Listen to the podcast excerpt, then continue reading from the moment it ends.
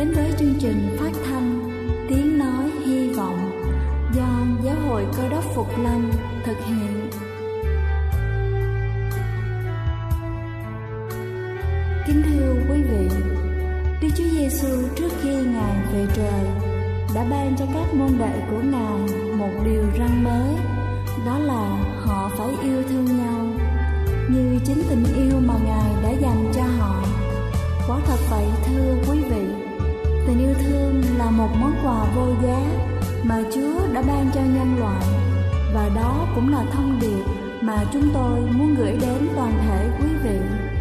Nếu quý vị muốn tìm hiểu thêm về chương trình, về niềm tin hoặc muốn nghiên cứu về lời Chúa, xin quý vị gửi thư về chương trình phát thanh Tiếng Nói Hy Vọng, địa chỉ 224 Phan Đăng Lưu, phường 3, quận Phú Nhuận, thành phố Hồ Chí Minh hoặc gửi email cho chúng tôi theo địa chỉ tiếng nói hy vọng amos@gmail.com. Ngoài ra, quý vị cũng có thể liên lạc với bất kỳ hội thánh cơ đốc Phục Lâm tại địa phương gần nhất. Xin chân thành cảm ơn và kính mời quý vị lắng nghe chương trình hôm nay.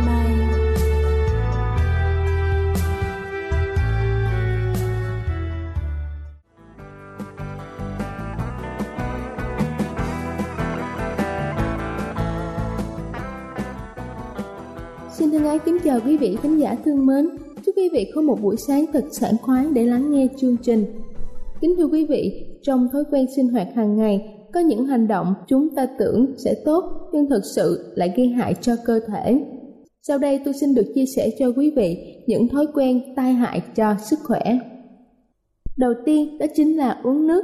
Nhiều người nghĩ uống càng nhiều nước sẽ càng tốt, song các chuyên gia cho rằng đây là một hiểu lầm tai hại. Người lớn chỉ nên cung cấp cho cơ thể ít nhất là 8 ly khoảng 2 lít nước mỗi ngày bằng nhiều con đường khác nhau. Nếu chúng ta uống quá nhiều nước sẽ dẫn đến nồng độ muối trong máu, xáo trộn hoạt động của thận, ảnh hưởng đến sức khỏe. Thứ hai là tập luyện buổi sáng. Theo các chuyên gia, tập luyện với cường độ cao vào buổi sáng là không nên vì nó có thể ảnh hưởng đến các hệ thống miễn dịch và khiến cho chúng ta có nguy cơ bị nhiễm trùng do vi khuẩn, virus nên vận động bằng cách đi lại nhẹ nhàng để hấp thụ vitamin D buổi sáng. Các chuyên gia khuyên là đi bộ nhanh vào hoàng hôn sẽ lành mạnh hơn nhiều. Thứ ba đó chính là tiêu thụ đồ ăn ít chất béo. Chỉ sử dụng thực phẩm ít chất béo sẽ không có lợi cho cơ thể. Các loại thực phẩm ít chất béo thường không có năng lượng và đủ protein cho cơ thể. Nếu chúng ta muốn tránh thực phẩm nhiều chất béo, tốt hơn hết hãy tham khảo bác sĩ để được tư vấn sao cho cơ thể hấp thụ được đầy đủ chất dinh dưỡng. Thứ tư đó chính là uống viên bổ sung dinh dưỡng. Nhiều nghiên cứu đã chứng minh bổ sung một lượng lớn các chất bổ như là vitamin B6, magie, sắt sẽ làm tăng tỷ lệ tử vong ở phụ nữ lớn tuổi. Tự ý tăng cường vitamin E có thể làm tăng nguy cơ ung thư tuyến tiền liệt ở nam giới. Thay vì uống viên bổ sung, chúng ta hãy chú ý chế độ ăn uống sao cho cung cấp đầy đủ chất dinh dưỡng cho cơ thể. Thứ năm đó chính là bỏ bữa. Nhiều người nhịn ăn, bỏ bữa để giảm cân là sai lầm nghiêm trọng, gây ra các vấn đề nguy hiểm cho cơ thể, đặc biệt là ảnh hưởng đến dạ dày. Thứ sáu đó là uống nước hoa quả để giảm cân. Theo các chuyên gia, đây là một cách giảm cân sai lầm gây tổn hại đến sức khỏe tổng thể. Để giảm cân, tốt nhất hãy kết hợp với việc tập luyện và chế độ ăn phù hợp với thể trạng. Thứ bảy đó chính là tắm hai lần trong ngày. Một trong những thói quen có hại mà nhiều người mắc phải đó là tắm hai lần trong ngày hoặc nhiều hơn. Nếu chúng ta tắm hai lần trong ngày, làn da chúng ta sẽ gặp nhiều vấn đề bởi quá trình tắm loại bỏ các chất dầu tự nhiên trên da. Và cuối cùng đó chính là tránh ánh nắng mặt trời. Nhiều người có thói quen thể ra đường là bịt kín từ đầu tới chân mà không biết rằng cơ thể con người cần có vitamin D để duy trì sức khỏe và loại bỏ bệnh tật, trong khi ánh nắng mặt trời là nguồn tốt nhất để cung cấp vitamin D. Kính thưa quý vị, hy vọng qua bài chia sẻ trên sẽ cho chúng ta thêm những kiến thức cần thiết để chúng ta có thể tự chăm sóc sức khỏe cho chính bản thân mình. Có như thế, chúng ta mới có thể chăm sóc sức khỏe cho những người thân yêu xung quanh chúng ta. Đây là chương trình phát thanh Tiếng Nói Hy Vọng do Giáo hội Cơ đốc Phục Lâm thực hiện. Nếu quý vị muốn tìm hiểu về chương trình hay muốn nghiên cứu thêm về lời Chúa, xin quý vị gửi thư về chương trình phát thanh Tiếng Nói Hy Vọng, địa chỉ 224 Phan Đăng Lưu, phường 3, quận Phú Nhuận, thành phố Hồ Chí Minh hoặc gửi email cho chúng tôi theo địa chỉ tiếng nói hy vọng gmail.com Ngoài ra, quý vị cũng có thể liên lạc với bất kỳ hội thánh cơ đốc Phục Lâm tại địa phương gần nhất. Xin chân thành cảm ơn và kính mời quý vị tiếp tục lắng nghe chương trình hôm nay.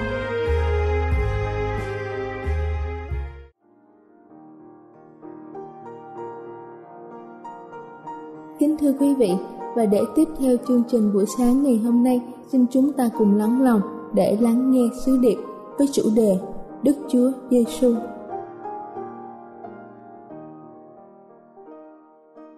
Kính thưa quý bà chị em, bất kỳ người nào ở trên thế giới này, họ đều có khai sinh, đều có giấy căn cước mà chúng ta gọi là chứng minh thư.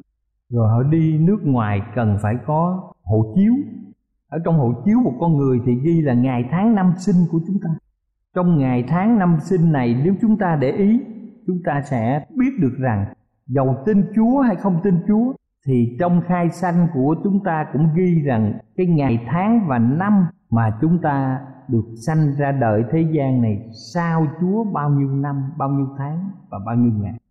Đức Chúa Giêsu Christ là người như thế nào mà có thể chia được dòng lịch sử của nhân loại cách đây hai ngàn năm ngài đã sống trong một thân xác giống như chúng ta và trong kinh thánh đã ghi lại toàn bộ những lời để làm chứng ngài tức là ngôi hai trong ba ngôi của đức chúa trời đức cha đức con và đức thánh linh ngài là người mà ngài giáng sinh 40% các thiệp được gửi ra khắp thế giới trong cái dịp Giáng sinh này. Các cửa hàng, cửa hiệu đều ghi những cái câu chúc mừng Chúa Giáng sanh. Merry Christmas. Kính thưa quý ông bà chị em, một ngày kia, Đức Chúa Giêsu dừng chân tại một cái giếng nước để uống và ngài ngồi chờ, thấy có một người đến kéo nước. Đầu tiên là một người đàn bà, Chúa nói chuyện với bà ta. Chúa chưa hề thấy người phụ nữ này trước đó bao giờ và bà ta cũng không hề biết gì về ngài nhưng khi nói chuyện với bà, Đức Chúa Giêsu đã nói với bà về tất cả những công việc của cuộc đời trước kia của bà. Đức Chúa Giêsu đã nói với công việc bí mật của cuộc đời của bà. Không một ai, ngay cả những người bạn thân của bà, biết đến cuộc đời mà trước khi bà gặp Chúa.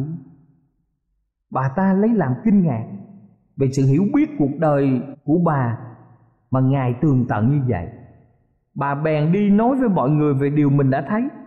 Trong sách Giăng đoạn 4 câu 29 Hãy đến xem một người đã bảo tôi về mọi điều tôi đã làm. Ấy chẳng phải là đấng rít sao?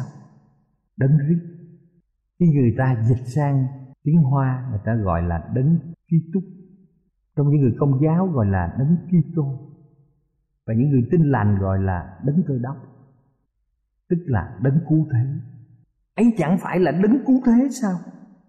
Đây là một việc xảy ra thật tình cờ của Đức Chúa Giêsu khi đọc rõ lòng của một người. Chúa không làm điều này nhiều lần. Ngài không khoe rằng Ngài đã biết rất nhiều điều về cá nhân của một con người. Đức Chúa Giêsu đã có quyền phép nói trước tương lai.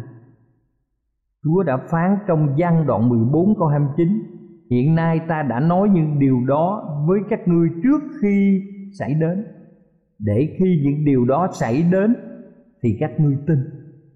Chẳng những chúa biết về quá khứ của một con người, của lịch sử nhân loại, mà chúa còn biết về tương lai của một con người và tương lai của một đất nước, tương lai của thế gian và vũ trụ này. Vì ngài chính là đấng sáng tạo nên vũ trụ. Nhiều năm trước khi đức chúa giêsu thăng thiên, ngài có phán cùng môn đồ mình rằng một trong những số họ sẽ phản bội ngài. Ngài nói cùng họ, ai sẽ đem Ngài đến sự chết và Ngài sẽ bị chết như thế nào. Ngài nói trước với các môn đồ rằng Führer sẽ chối Ngài.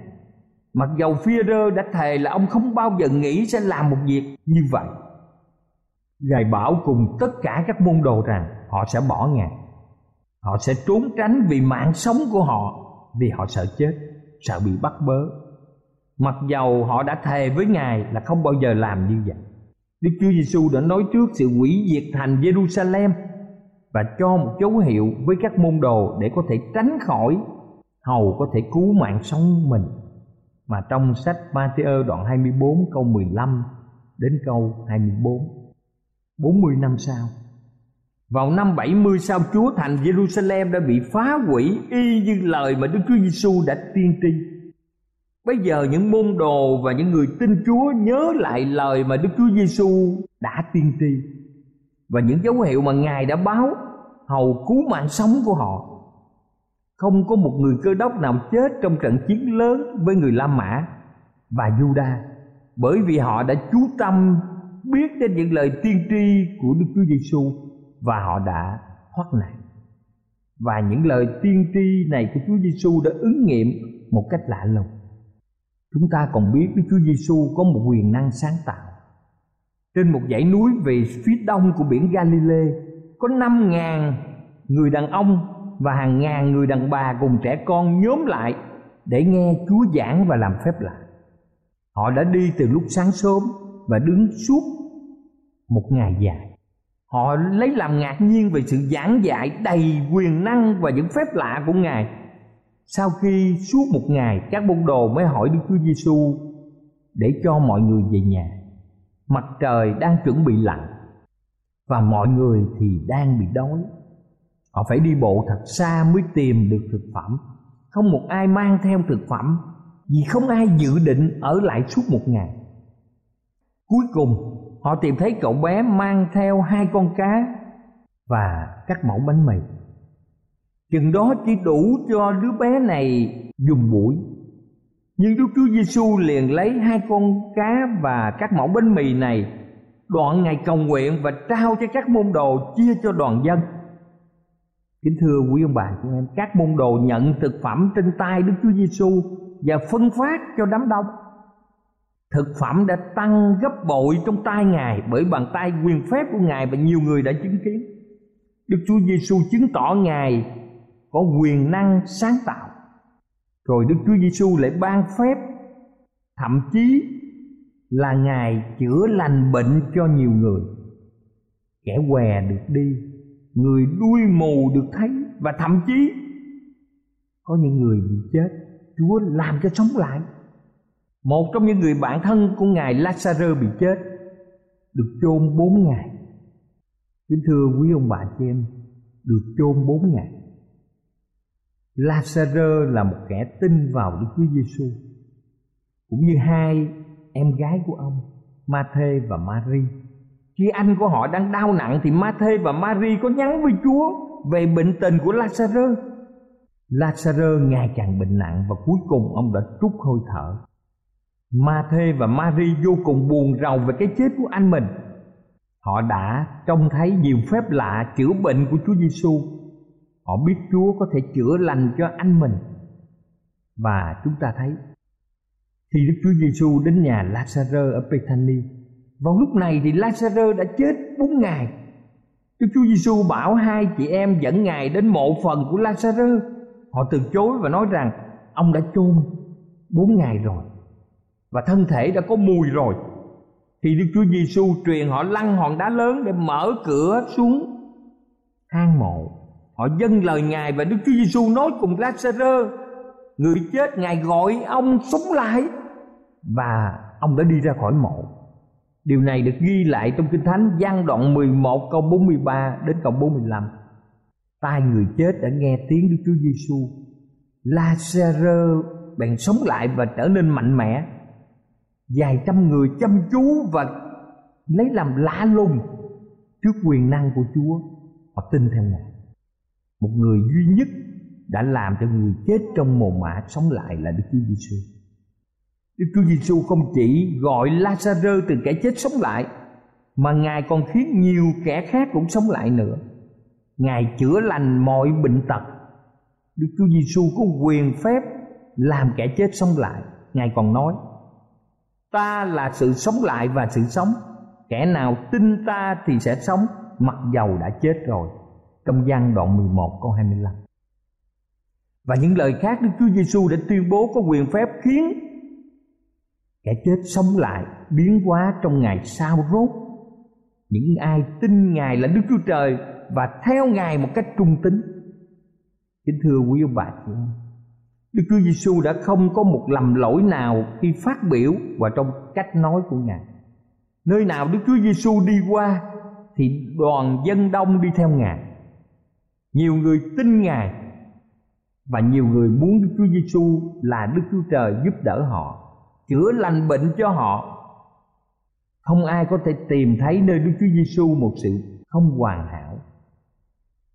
Kính thưa quý ông bà chị em, trong những người đi theo Đức Chúa Giêsu, đoàn dân đông. Một ngày kia Đức Chúa Giêsu nói với một vài người trong những người thám tử ghét Ngài và Ngài nói rằng, trong các ngươi ai bắt ta thú tội được chăng? Nếu ta nói lẽ thật, sao các ngươi lại không tin ta? Trong gian đoạn 8 câu 46 và trong sách một phi rơ đoạn 2 câu 21 đến câu 23 nói rằng, Ngài chưa hề phạm tội. Trong miệng Ngài không thấy có chút chi dối trá. Ngài bị rủa xả mà không rủa lại.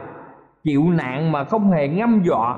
Nhưng cứ phó mình trong đấng xử đoán công bình Ai trong chúng ta thì cũng có vi phạm, đặc biệt là trong lời nói của mình. Nhưng đức chúa giêsu trong cuộc đời của ngài chưa hề phạm tội. Đây là một điều mà những người thế gian khó lòng mà bắt chước được ngài. Kính thưa quý bà chị em, đức chúa giêsu còn có quyền năng tha tội một ngày kia có người mang đến cùng đức chúa giêsu một người tàn tật bị tê bại đã lâu năm. Đức chúa giêsu ở trong một căn nhà khi họ đến. Những người dân này tràn đầy vào tất cả các cửa xung quanh ngôi nhà. Họ cố gắng chen vào, nhưng mọi người từ chối. Và họ đã dỡ một phần mái nhà, truyền người bệnh qua mái nhà bằng dây thừng xuống trước mặt Đức Chúa Giêsu. Người bệnh ngước lên nhìn Chúa Giêsu và Đức Chúa Giêsu nói với ông ta rằng: "Hỡi người, tội lỗi ngươi đã được tha." Lập tức người bệnh cảm thấy có một luồng năng lực. Ông ta đã thấy mình được chữa lành và tuyệt diệu hơn sự lành lặn của thân thể là cảm giác được tha tội ở trong đời sống bây giờ khi ông ta nghe đức chúa giêsu phán hỡi người tội lỗi ngươi đã được tha ông ta tin đức chúa giêsu có thể tha tội lỗi cho ông ta và bây giờ ông được sự an bình và bệnh tật cũng ra khỏi thân thể ông. Quyền năng to lớn của chúa giêsu chứng tỏ ngài là đức chúa trời. Và chúng ta biết rằng Đức Chúa Giêsu có quyền nhận sự thờ lại. Tất cả loài người đều được dựng nên và dễ bị hư mất. Không một người nào chết. Có quyền nhận sự thờ phượng giàu người đó. Có năng lực như thế nào ở thế gian này? Chăng nữa? Một đêm kia khi các môn đồ đang chèo thuyền ngang qua biển Galilee trời giông nổi lên khiến họ cảm thấy sợ hãi. Họ trông thấy có người đang đi trên sóng cách thuyền họ một khoảng, họ rất kinh hãi. Và bây giờ họ nghe tiếng nói. Các ngươi hãy yên lòng, ấy là ta đây. Trong sách Matthew đoạn 14 câu 27 lúc bây giờ họ nhận ra đó là Đức Chúa Giêsu khi ngài đến gần thuyền của họ. Và kinh thánh có nói, họ quỳ lại mà nói rằng thầy thật là con Đức Chúa Trời. Điều này được ghi trong sách Matthew đoạn 14 câu 23 tại sao họ lại quỳ lại Đức Chúa Giêsu bởi vì họ nhận biết ngài là đức chúa trời, là đấng không tầm thường như con người. Đức chúa giêsu cũng có quyền năng của một sự sống. Ngài đã phán ở trong gian đoạn 5 câu 26 vì như cha có sự sống trong mình, thì cha cũng đã ban cho con có sự sống như vậy điều này có nghĩa là gì? Có nghĩa rằng đức chúa giêsu đã tuyên bố rằng đã được sự tồn tại bất diệt. Sự sống của ngài không phải là lần đầu tiên được ban cho ngài bởi sự sanh ra ở trên thế gian này. Ngày sinh của một người là bắt đầu từ có sự sống. Kính thưa quý ông bà chị em, đức chúa giêsu có từ thở đời đời. Đức chúa giêsu tuyên bố rằng ngài đã hiện ra trước khi sáng tạo nên thế giới chúng ta đã có đức chúa giêsu Kinh Thánh nói rằng Ngài đã tạo nên thế giới chúng ta và muôn vật. Điều này được ghi trong sách Giăng đoạn 1 từ câu 1 đến câu 3 mà chúng ta có thể xem ở nhà của mình. Trong Giăng đoạn 1 từ câu 1 đến câu 3. Kính thưa quý ông bà chị em. Trong Giăng đoạn 10 câu 18, Chúa nói rằng chẳng ai cất sự sống ta đi, nhưng tự ta phó cho. Ta có quyền phó sự sống và có quyền lấy lại. Ta đã lãnh mạng lệnh này nơi cha ta. Chỉ có đức chúa trời mới có quyền năng này mà thôi. Và đức chúa giêsu tuyên bố đời sống tồn tại trong chính ngài. Và tuyên bố này, ngài sẽ chứng tỏ bằng sự sống lại ra khỏi phần mộ. Đức chúa giêsu có quyền năng thay đổi sự sống. Kính thưa quý ông bà chị em, trong sách giang đoạn 1 câu 12 và 13 kinh thánh. Viết trong sách gian đoạn 1 từ câu 12 đến 13 nhưng hãy cứ nhận ngài, thì ngài ban cho quyền phép trở nên con cái đức chúa trời, là ban cho những kẻ tin danh ngài, là kẻ chẳng phải sanh bởi khí huyết hoặc bởi tình dục, hoặc bởi ý người, nhưng sanh bởi đức chúa trời vậy. Kính thưa quý ông bà chị em khi đức chúa giêsu tuyên bố ngài có quyền phép làm sự thay đổi này trong loài người đây là một điều chúng ta cần chú ý về quyền phép sự tái sanh mà Chúa ban cho chúng ta. Đức Chúa Giêsu lại tuyên bố Ngài có quyền năng khiến kẻ chết được sống lại. Điều này nằm ở trong tương lai. Sách Giăng đoạn 5 câu 28 và 29. Chớ lấy điều đó làm lạ, vì giờ đến khi mọi người ở trong mồ mã nghe tiếng Ngài và phải ra khỏi, ai đã làm lành thì sống lại để được sự sống. Ai đã làm lành thì sống lại để được sống. Ai đã làm dữ thì sống lại để bị đoán xét. Đức chúa giêsu quả quyết rằng ngài sẽ đến ở trong tương lai đấng cơ đốc phục lâm. Chỉ nghe tiếng ngài họ sẽ được sống lại những người tốt và dân phục ngài sẽ được sống lại để được sự sống đời đời ở trong thiên quốc. Còn những ai không dâng lời ngài và làm những điều ác thì cũng sẽ được gọi dậy với mục đích khác.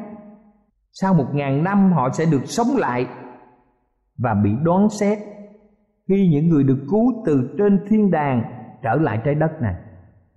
Thưa quý ông bà chị em, chúng ta đã lắng nghe các điều khác nhau nói về đức chúa giêsu và ngài tuyên bố rằng ngài có quyền năng để làm trong lịch sử thế giới nhân loại không có một người nào trên trái đất này đã từng làm nhiều lần quyền phép diệu kỳ như đức chúa giêsu không có người nào mà trong chứng minh nhân dân của chúng ta trong hộ chiếu chúng ta mà lại ghi dấu ấn như Đức Chúa Giêsu. Nếu những điều mà Đức Chúa Giêsu quả quyết không có thật thì kính thưa quý vị, Đức Chúa Giêsu quả là một người lường gạt, dối trá nhất trong lịch sử của nhân loại. Và nếu những điều dạy dỗ của Đức Chúa Giêsu không có thật thì những ai giảng dạy về Ngài đều là dối trá hết ở trong lịch sử nhân loại hai ngàn năm đã trôi qua và ngày Giáng sinh thì mọi người ở trên thế giới này đều kỷ niệm và ghi nhận chúc mừng ngày Thiên Chúa Giáng sanh chúc mừng đấng cứu thế đã đến thế gian thưa quý bà chị em nếu những điều quả quyết mà kinh thánh nói trước về Đức Chúa Giêsu là đúng thì đây là lúc cho bất cứ một người nào nghe về Ngài và công nhận Ngài là Đức Chúa Trời và hầu việc Ngài với tất cả tấm lòng của chúng ta. Chúng ta không còn thời giờ để trì hoãn. Đây là một vấn đề sanh tử, vấn đề sống chết cho tất cả mọi người ở trên thế gian này.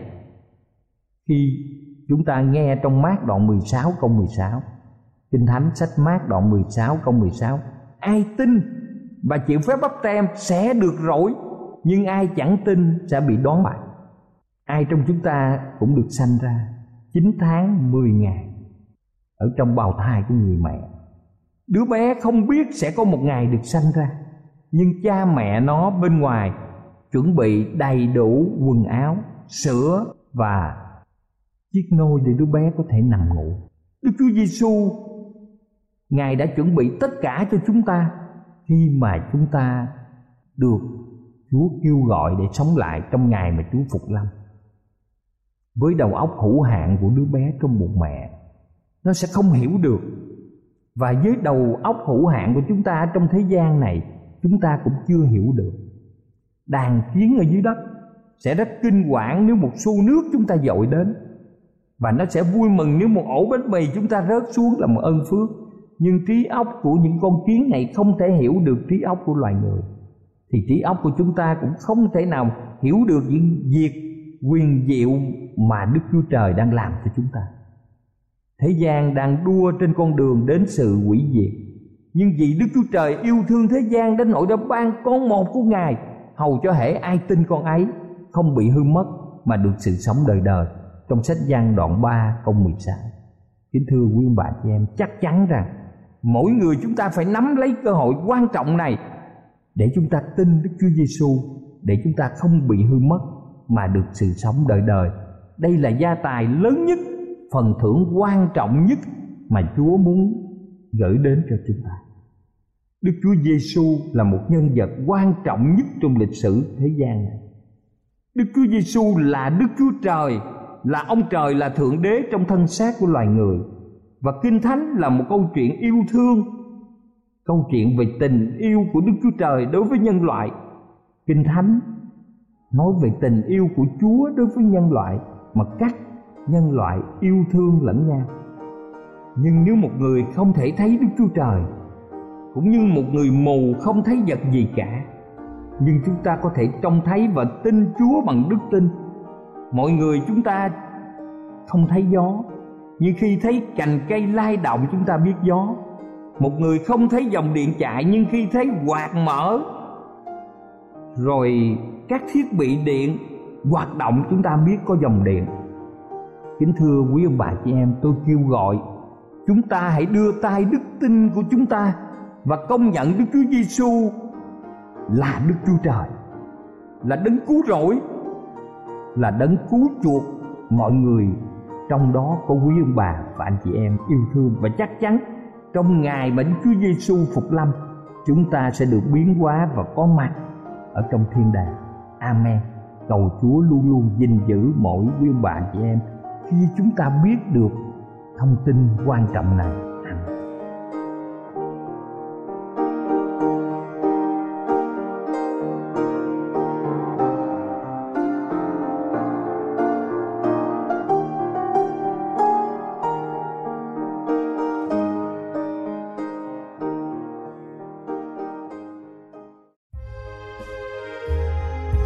Đây là chương trình phát thanh Tiếng Nói Hy Vọng do Giáo hội Cơ đốc Phục Lâm thực hiện.